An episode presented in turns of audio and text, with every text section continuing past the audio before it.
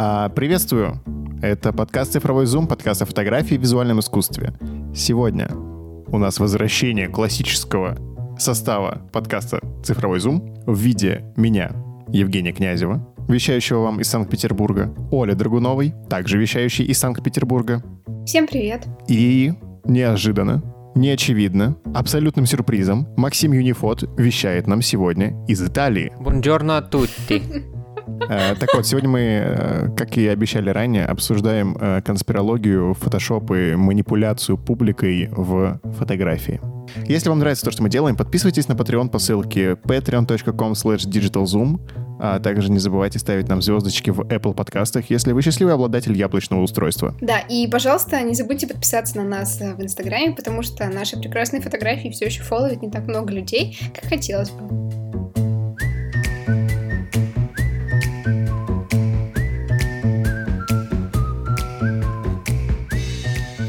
Очень многие э, изображения нашего мира, в том числе документальные или псевдодокументальные, э, а иногда и которые оставлены просто для хроники, но по факту тоже являются документальными, они изменены. Это очень похоже, как будто на ложные воспоминания, которые таковыми не являются. Короче, фотография интересна тем, что часто воспринимается как неопровержимое доказательство чего-то. И особенно, наверное, во времена ее зарождения, когда она не была распространена, можно было просто показывать фотографию чего-то и говорить «это так». И довольно сложно было это проверить э, или устроить какую-нибудь не знаю, условную огромную экспедицию э, и найти или не найти снежного человека, когда тебе показали фотографию этого условного размытого снежного человека. Сейчас, наверное, сложнее фальсифицировать какие-то явления, появления существ или события, хоть и возможно. А вот в прошлом, мне кажется, люди здорово оторвались оторвались на этом, и хотелось бы рассказать несколько историй в этом выпуске. Что уж говорить, Оля, а, если один из самых первых методов создания фотографий, изобретенный Луи Дагером, он выдавал эти фотографии за рисунки, потому что, как мы уже говорили в каких-то предыдущих выпусках, что он был плохим художником, а художники в то время были ну, типа, единственными людьми, которые могут как-то запечатлеть реальность. И когда он э, изобрел, собственно, дагеротипию, а вернее продолжил мысли Ньепса, он выдавал это за рисунки. Nice try. Можно даже сказать, что история фотографий началась с фальсификации. Ну да, то есть это одно из таких качеств, которое, э, мне кажется, при- короче, возможность кого-то обмануть посредством создания фотографий и их обработки, э, очевидно, сопровождает фотографию с момента ее зарождения по текущий момент. Да, это неотъемлемая часть. А, Из, наверное, самого простого и абсолютно всем известного это практически все фотографии неопознанных летающих объектов. Играет музыка, знаешь, как в РЕН-ТВ или в секретных материалах. В принципе, практически все фотографии неопознанных летающих объектов связаны либо с несовершенством оптических систем того, на что это снято. Короче, чаще всего это отражение. Либо отражение каких-либо э, мерцающих ярких объектов, которые отразились просто внутри объектива от стекол. Ну, то есть пл- плохое просветление, и у вас происходит переотражение внутри объектива, и фонарики различные дублируются в рандомных местах, и кажется, как будто, вау, у меня здесь э, какие-то неопознанные летающие объекты ярко светятся в небе. Вот эти вот ва- ва- ваши блики, знаете? Ой, такие фонарики еще можно увидеть даже, даже при съемке на iPhone. Да, да, да. Да, но это именно блики. Сейчас это уже блики. Мгм. А на старых э, камерах это были прям конкретно отражения, вот, ну, как в зеркале. Мгм. Э, Самое смешное, на мой взгляд, э, это отражение люстр и светильников в окнах. В принципе, вечером, даже не вечером, а вот когда вот смеркается, вы можете подойти к окну, включив сзади люстру, и сфотографировать вид за окном. В окне отразится люстра, и она будет выглядеть как летающая тарелка. Люстра нужна подходящей формы, если вы хотите Конечно же. сделать сенсацию. Вам необходима люстра. Вам необходима люстра, плохое зрение, Немножко зернистости. хорошее воображение. и много веры. Аминь. И э, при этом существуют более комплексные, менее глупые на самом деле фотографии, связанные с э, пришельцами-инопланетянами.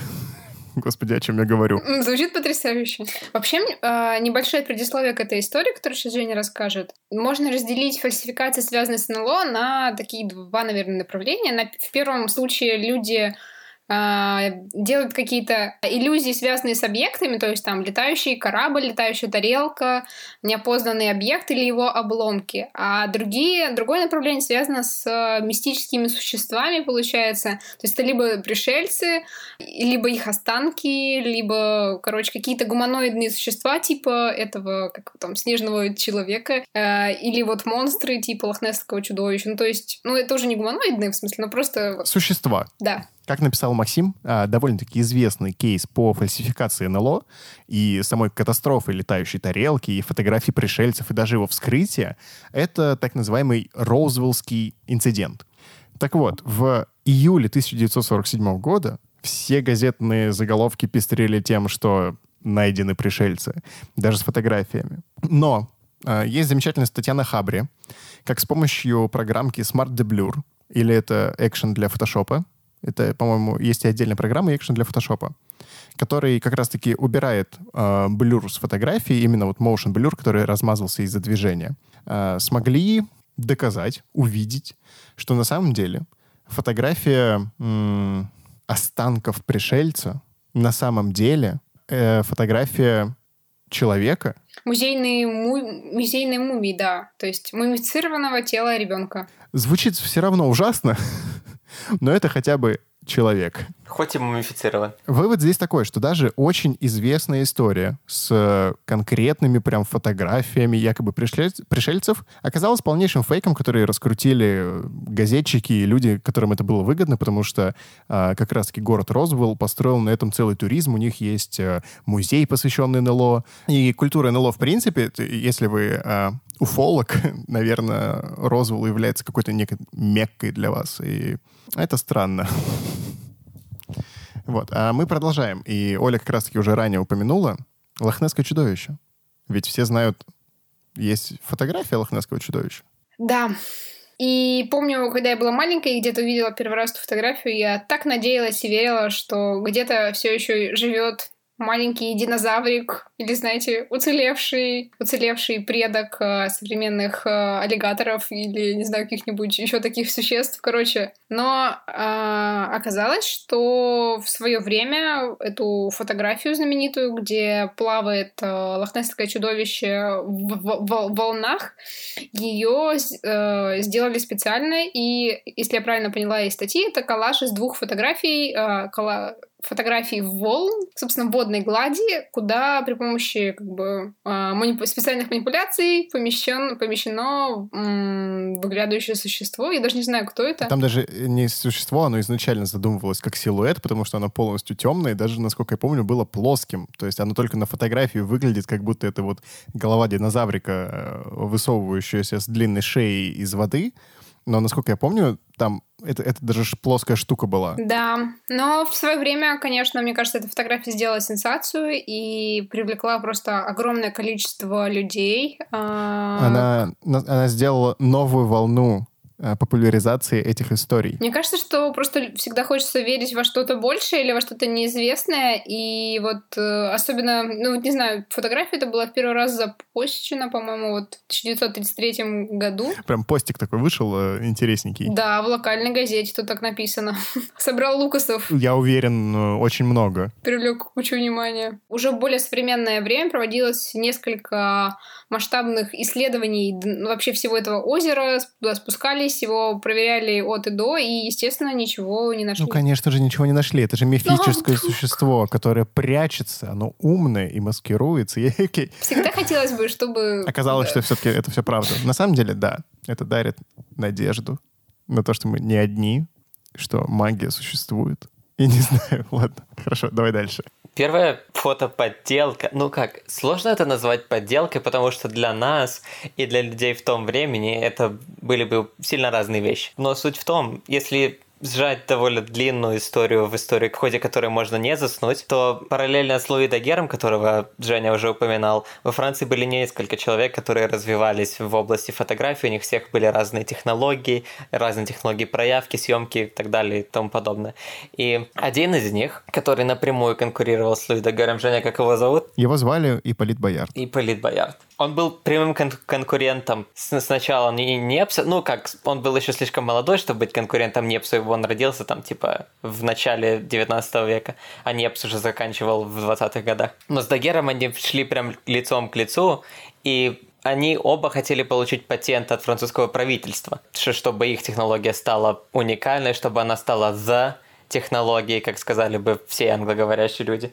И в итоге эм, этот патент, этот грант, пожизненную пенсию, э, все привилегии получил Дагер, а Боярд как бы остался, по сути, у разбитого корыта, и даже когда он представлял ну, свой метод э, обработки фотографий, Разве обработки? Не просто метод фотографии? да, метод фотографии скорее, э, Французской Академии Наук, они его, по сути, засмеяли и даже се- всерьез не взяли, потому что зачем им нужна вот эта вариация методов, когда можно все стандартизировать, и надо не забывать, что 18-19 век это пора стандартизации всего, а чтобы привести это все к какому-то общему знаменателю. Им не, не нужно было разнообразие. У них был дагеротип, и их это устраивало. И первая фотография фейк, в кавычках, эм, это по сути протест против вот этого всего, э, против его отклонения. Там он позирует, будучи э, в кавычках мертвым, в кавычках утопленником. И фотография структурирована очень э, специфически, и она подчеркивает специфические моменты того времени и, и культурного кода Парижа э, 30-х и 40-х годов 19 века. И в частности, очень большую важность имеет э, письмо, которое он приложил к этой фотографии. Например, тот факт, что он пишет э, «забытый не опознан в парижском морге». Это по сути, не имеет большого смысла, что значит не опознан в морге для нас сейчас. Но суть в том, что морги в- в- во Франции в то время были открытыми, то есть любой человек с улицы мог зайти в морг и начать смотреть на, на тела в надежде найти там своего родственника, друга и так далее. Вечерком так, «А, дорогая, идем сегодня э, посмотрим э, в морг. Синемографию еще не изобрели. Именно. Понятно, что он был не мертв, понятно, что он не был утопленником. Э, Кстати, э, он там позировал, будучи голым, что как бы уже э, такой сильный знак, сильное заявление для аристократического общества Франции. То есть я правильно понимаю, что это не только first faked фото, но и first naked фото?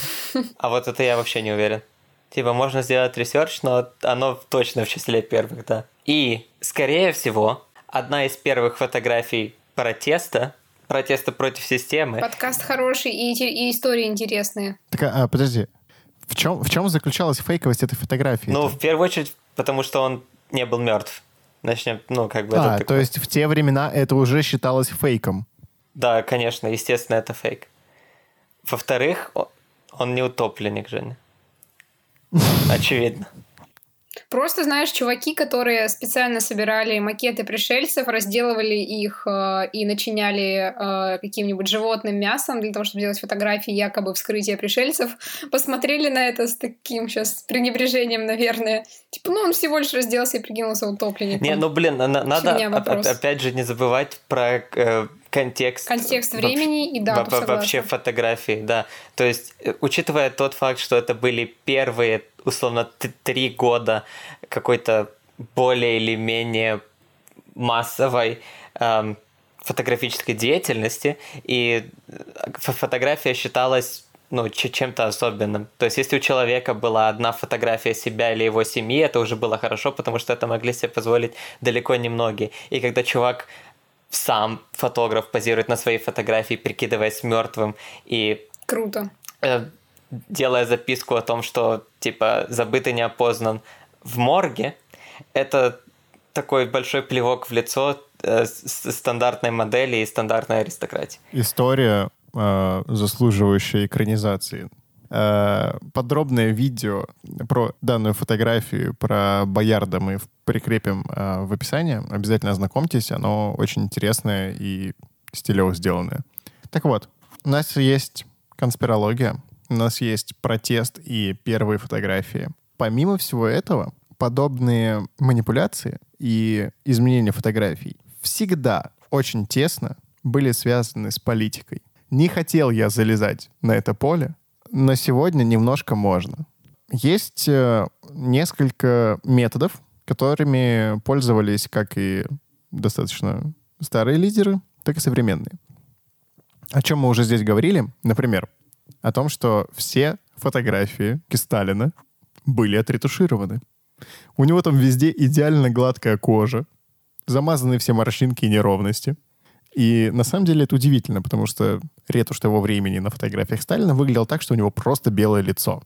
Белое, то есть все остальное имеет серый оттенок, он один белый стоит всегда. И мало того, что кожа вождя выглядела идеально, так еще и с э, его фотографий совместных с кем-то, людей, которые были на этих фотографиях, достаточно часто оттуда убирали. По многим причинам. А, кто-то погиб и решили, зачем мертвые люди на фотографии. Кто-то погиб. Погиб, кавычки. При этом я хочу отметить талант и усердие советских ретушеров, которые настолько хорошо восстанавливали, дорисовывали фотографии. Это не как сейчас, когда ты в тач-ретаче проводишь линию, и как бы, ну, там видно, что что-то было, и ты так еще несколько раз проводишь, и вроде не видно издалека, тем более в Инстаграме, вот в этой маленьком окошечке 4 на 5 сантиметров никто ничего не увидит, тогда, блин, ну ты печатаешь это в газете. Ты печатаешь это на пропагандистском плакате 20 на 10 метров. Да, да, да, да.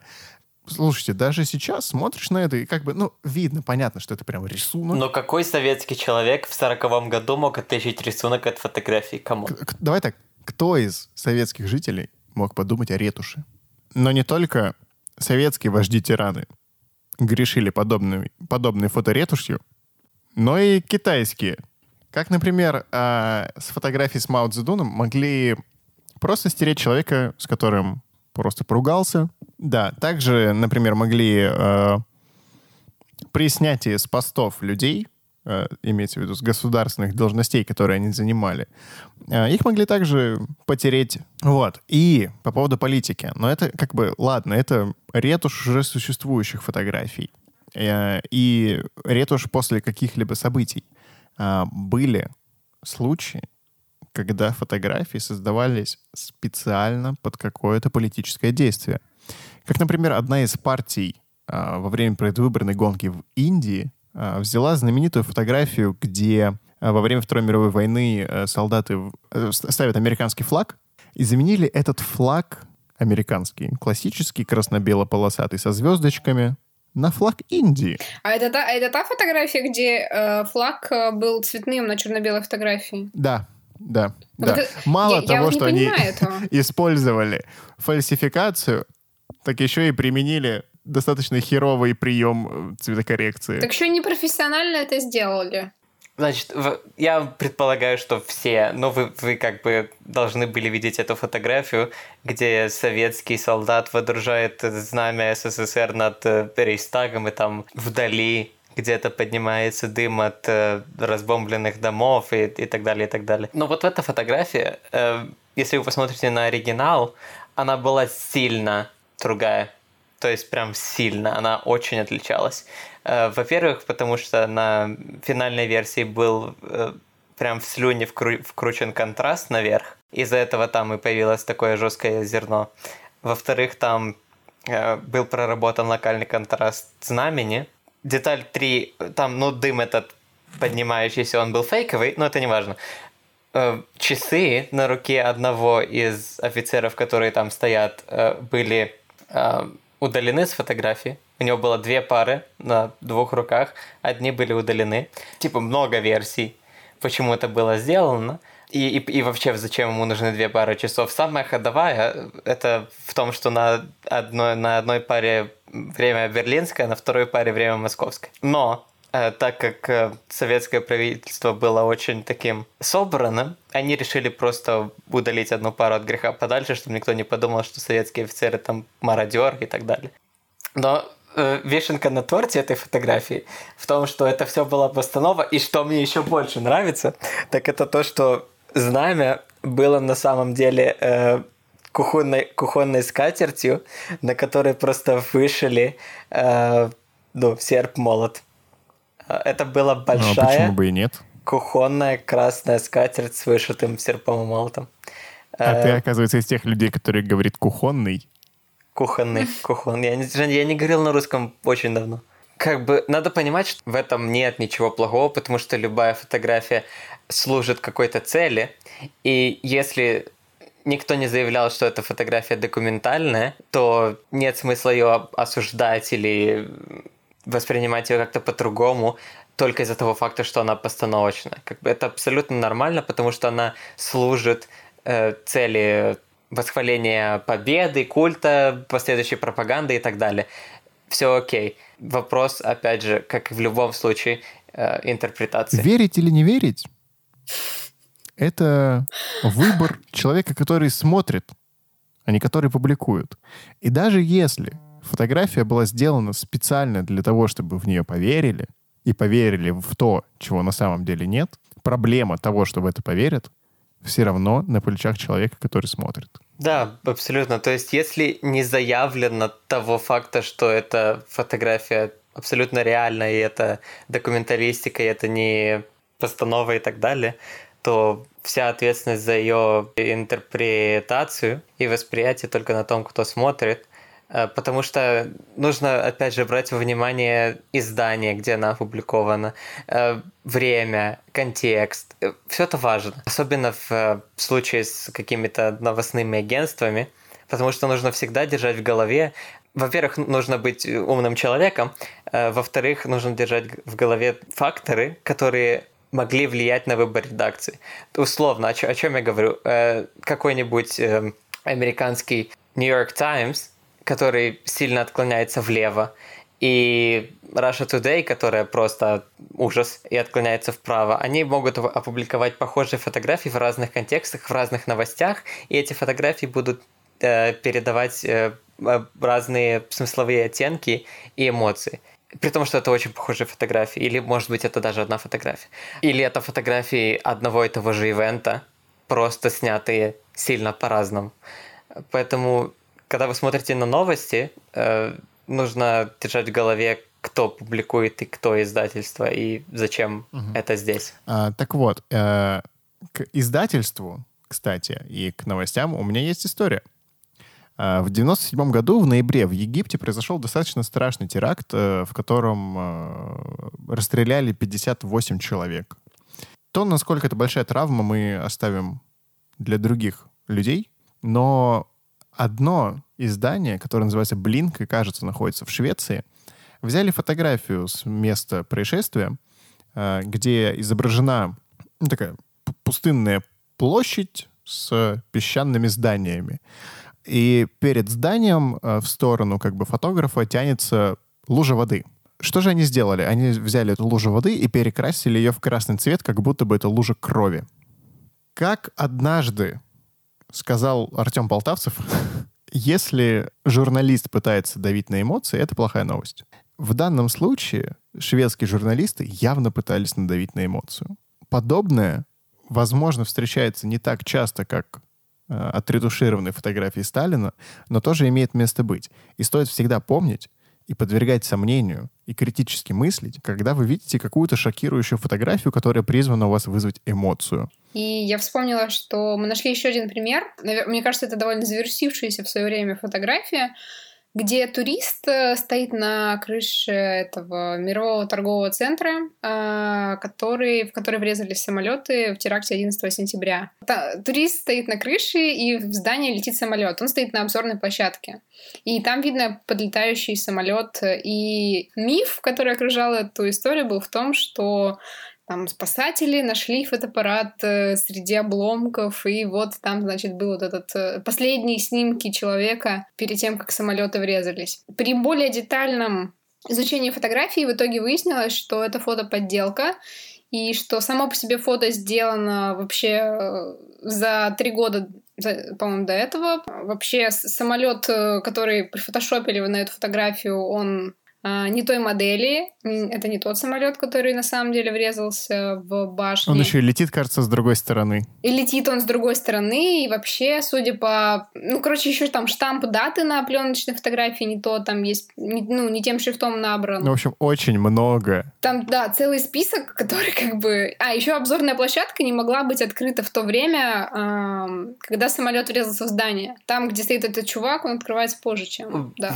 Важно упомянуть, что э, фотографии, которые публикуются в контексте какого-то большого ивента. Мне кажется, мы с Женей или, или, или я уже упоминал, что фотография, где мужчина летит с э, Всемирного торгового центра вниз головой э, на фоне центра, она снята на супер ультра телевик. Это одна из моих любимых фотографий вообще в принципе. И человек, э, зритель, который будет смотреть на вот эту настоящую фотографию, которая потом выиграет э, World Press Photo и, и так далее, и на вот этот фейк, он может усомниться в том, что летящий мужчина вниз головой — это true. Да, запросто. Возможно, появится идея о том, что это тоже его туда там заретушировали, вставили, это вообще не, не то, это какой-то, я не знаю, каскадер на съемках э, Терминатора или еще что-нибудь.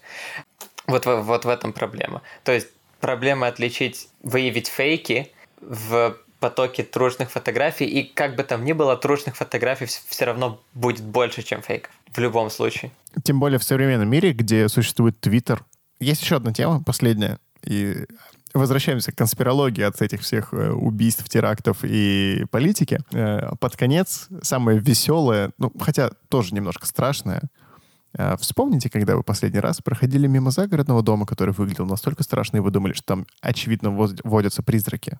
Я напомню, что призраков не существует, но на фотографиях они появляются регулярно. Скажи еще, что единорогов и драконов не существует. На заре появления фотографии э, люди делали фотографии с выдержкой, с большой выдержкой, и на фотографиях возникали размытые силуэты. Если я правильно помню, кто-то даже монетизировал это направление, типа как не посмертная фотография, а что-то вроде сеансов э, медиума, когда ты приходишь и можешь сфотографироваться с якобы а, призраком там какого-то своего недавно умершего родственника или что-то такое. Ну, то есть Короче, суть сводится к тому, что э, разные люди в разное время э, выдавали фотографии с длинной выдержкой э, за фотографии с призраками, потому что это довольно легко сделать.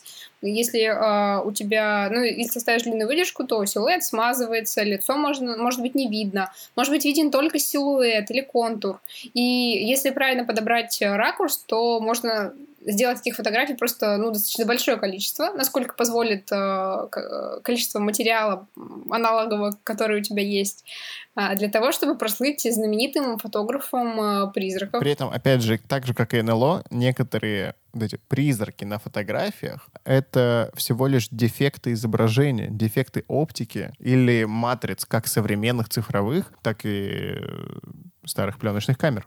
А, я закончу свою мысль, что, в принципе, вот э, различные размытости, какие-то силуэты на фотографиях, которых там на самом деле может быть, и, ну, может и не быть, но мы пытаемся в этом увидеть человеческие лица или человеческие силуэты, называется эффектом парейдолия, потому что человек, в принципе, в неодушевленных предметах э, и каких-то случайных совпадениях часто видит лица или силуэты.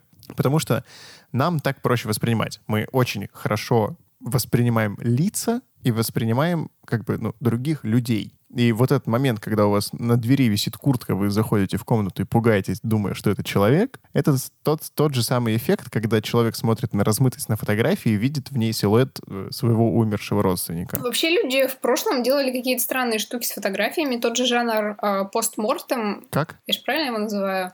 Не знаю, куда ставится ударение. Э, постмортем — это фотографии с недавно умерших людей или мертвых детей. Ой, господи, это такая криповая штука. Я когда об этом узнал, прям жесть. Это, вот сейчас, когда ты говоришь об этом, это же очень странно, но вот ты можешь рассказать, чтобы слушатели понимали, о чем ты? Первопроходцем в жанре как раз э, снимать мертвых считается тот чувак, про которого мы уже сегодня говорили, Ипполит Байер. Он Боярд. Боярд, который снял свой автопортрет утопленника.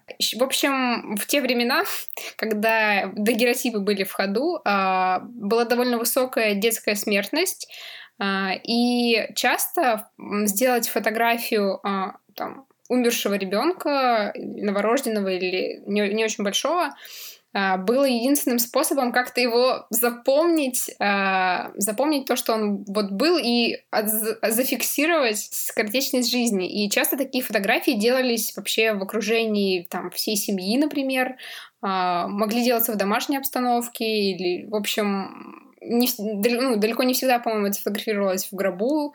Иногда, по-моему, окружали детей этих мертвых игрушками. Короче, это звучит очень странно, но вот такой кейс того времени зафиксировать память о том, что такое было. Насколько я помню, в 19 веке э, начали фотографировать э, мертвых людей как живых. Uh-huh, uh-huh. Их сажали на кресло со специальными держателями. У них на закрытых глазах на веках рисовали глаза и делали им портреты. Их одевали. Их одевали, да. иногда в окружении семей при этом угу, же. То да. есть вся семья умершего человека стояла вокруг него.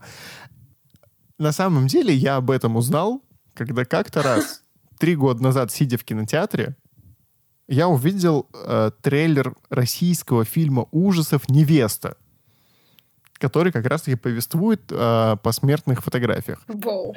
Как фильм. Э, э, рейтинг на Иви у него 5.1. Теперь рейтинги фильма пойдут наверх. Вот такими страшными историями мы сегодня заканчиваем выпуск. Спокойной ночи. Шутка, не заканчиваем. Мы же еще не рассказали про то, как можно э, проверять сейчас фейковость О. или не фейковость фотографии, про то, что технологии развиваются. Самое важное. Здесь начинается технодрочь, Максим, твой выход. Очень простые шаги. Открывайте браузер, пишите в поисковой строке латиницей v3, э, нет, э, vas3k.ru вы попадаете на сайт Вастрика.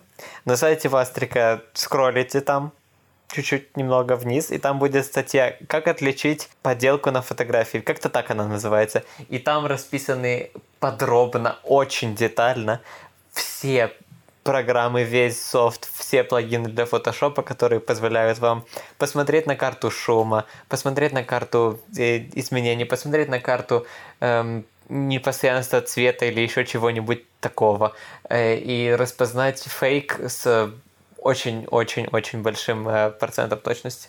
Некоторые из этих сервисов и даже работают онлайн. Мы прикрепим ссылку на эту статью, поэтому не обязательно идти по такой длинной инструкции и писать непонятное слово латиницей в поиск Google. Просто пролистайте вниз. Ну, надо как-то закругляться уже потихоньку. А, Всем пока. Очень интересный выпуск получился.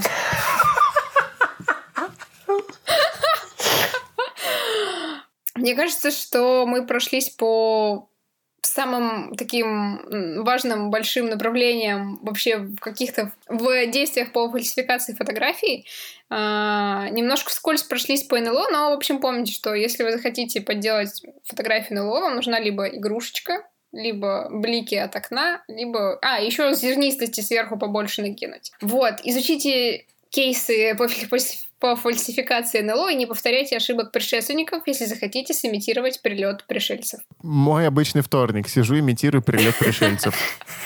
В ванной. Клею э, что-нибудь на окно, чтобы снять, да. И, да, не забываем про шапочку из фольги. О, это вообще обязательно. Честно, Максим, можешь пошуршать фольгой в микрофон, пожалуйста?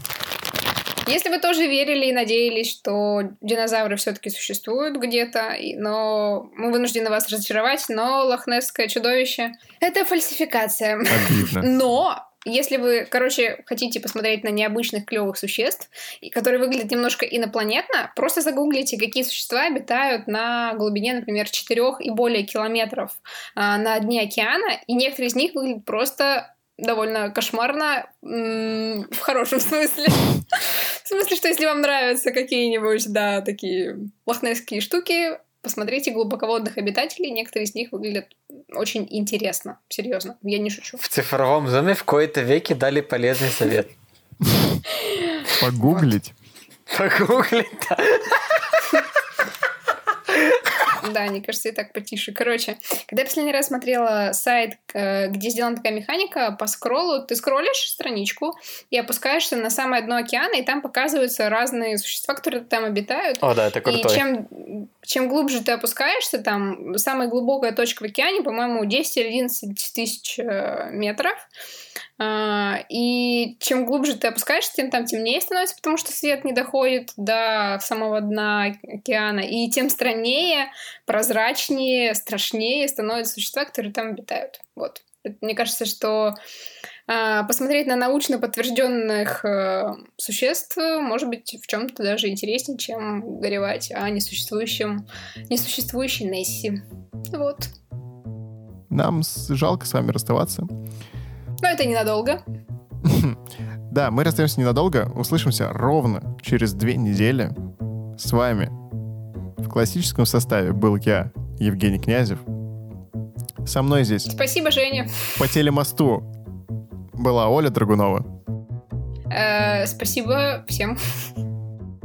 И очень-очень далеко в Италии, дальше, чем обычно, был Максим Юнифот. Грация, чао.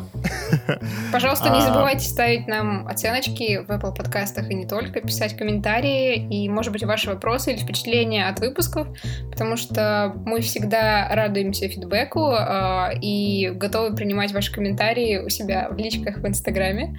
Так что подписывайтесь, пишите и вообще говорите, как вам такой формат, как вам такие темы, потому что эта тема, она на самом деле не то чтобы э, про какие-то прикладные вещи или про то, что можно сейчас прям пойти и использовать, но мне кажется, она интересна с той точки зрения, чтобы держать в голове, что э, фотографии, особенно каких-то массовых событий, можно фальсифицировать, и что это влияет на повестку и вообще контекст того, как мы существуем что происходит вокруг нас. А если вы знаете какие-нибудь интересные как раз таки фальсификации и обманы фотографий, о которых мы сегодня не говорили, присылайте их нам, э, будет очень интересно почитать, обсудить их.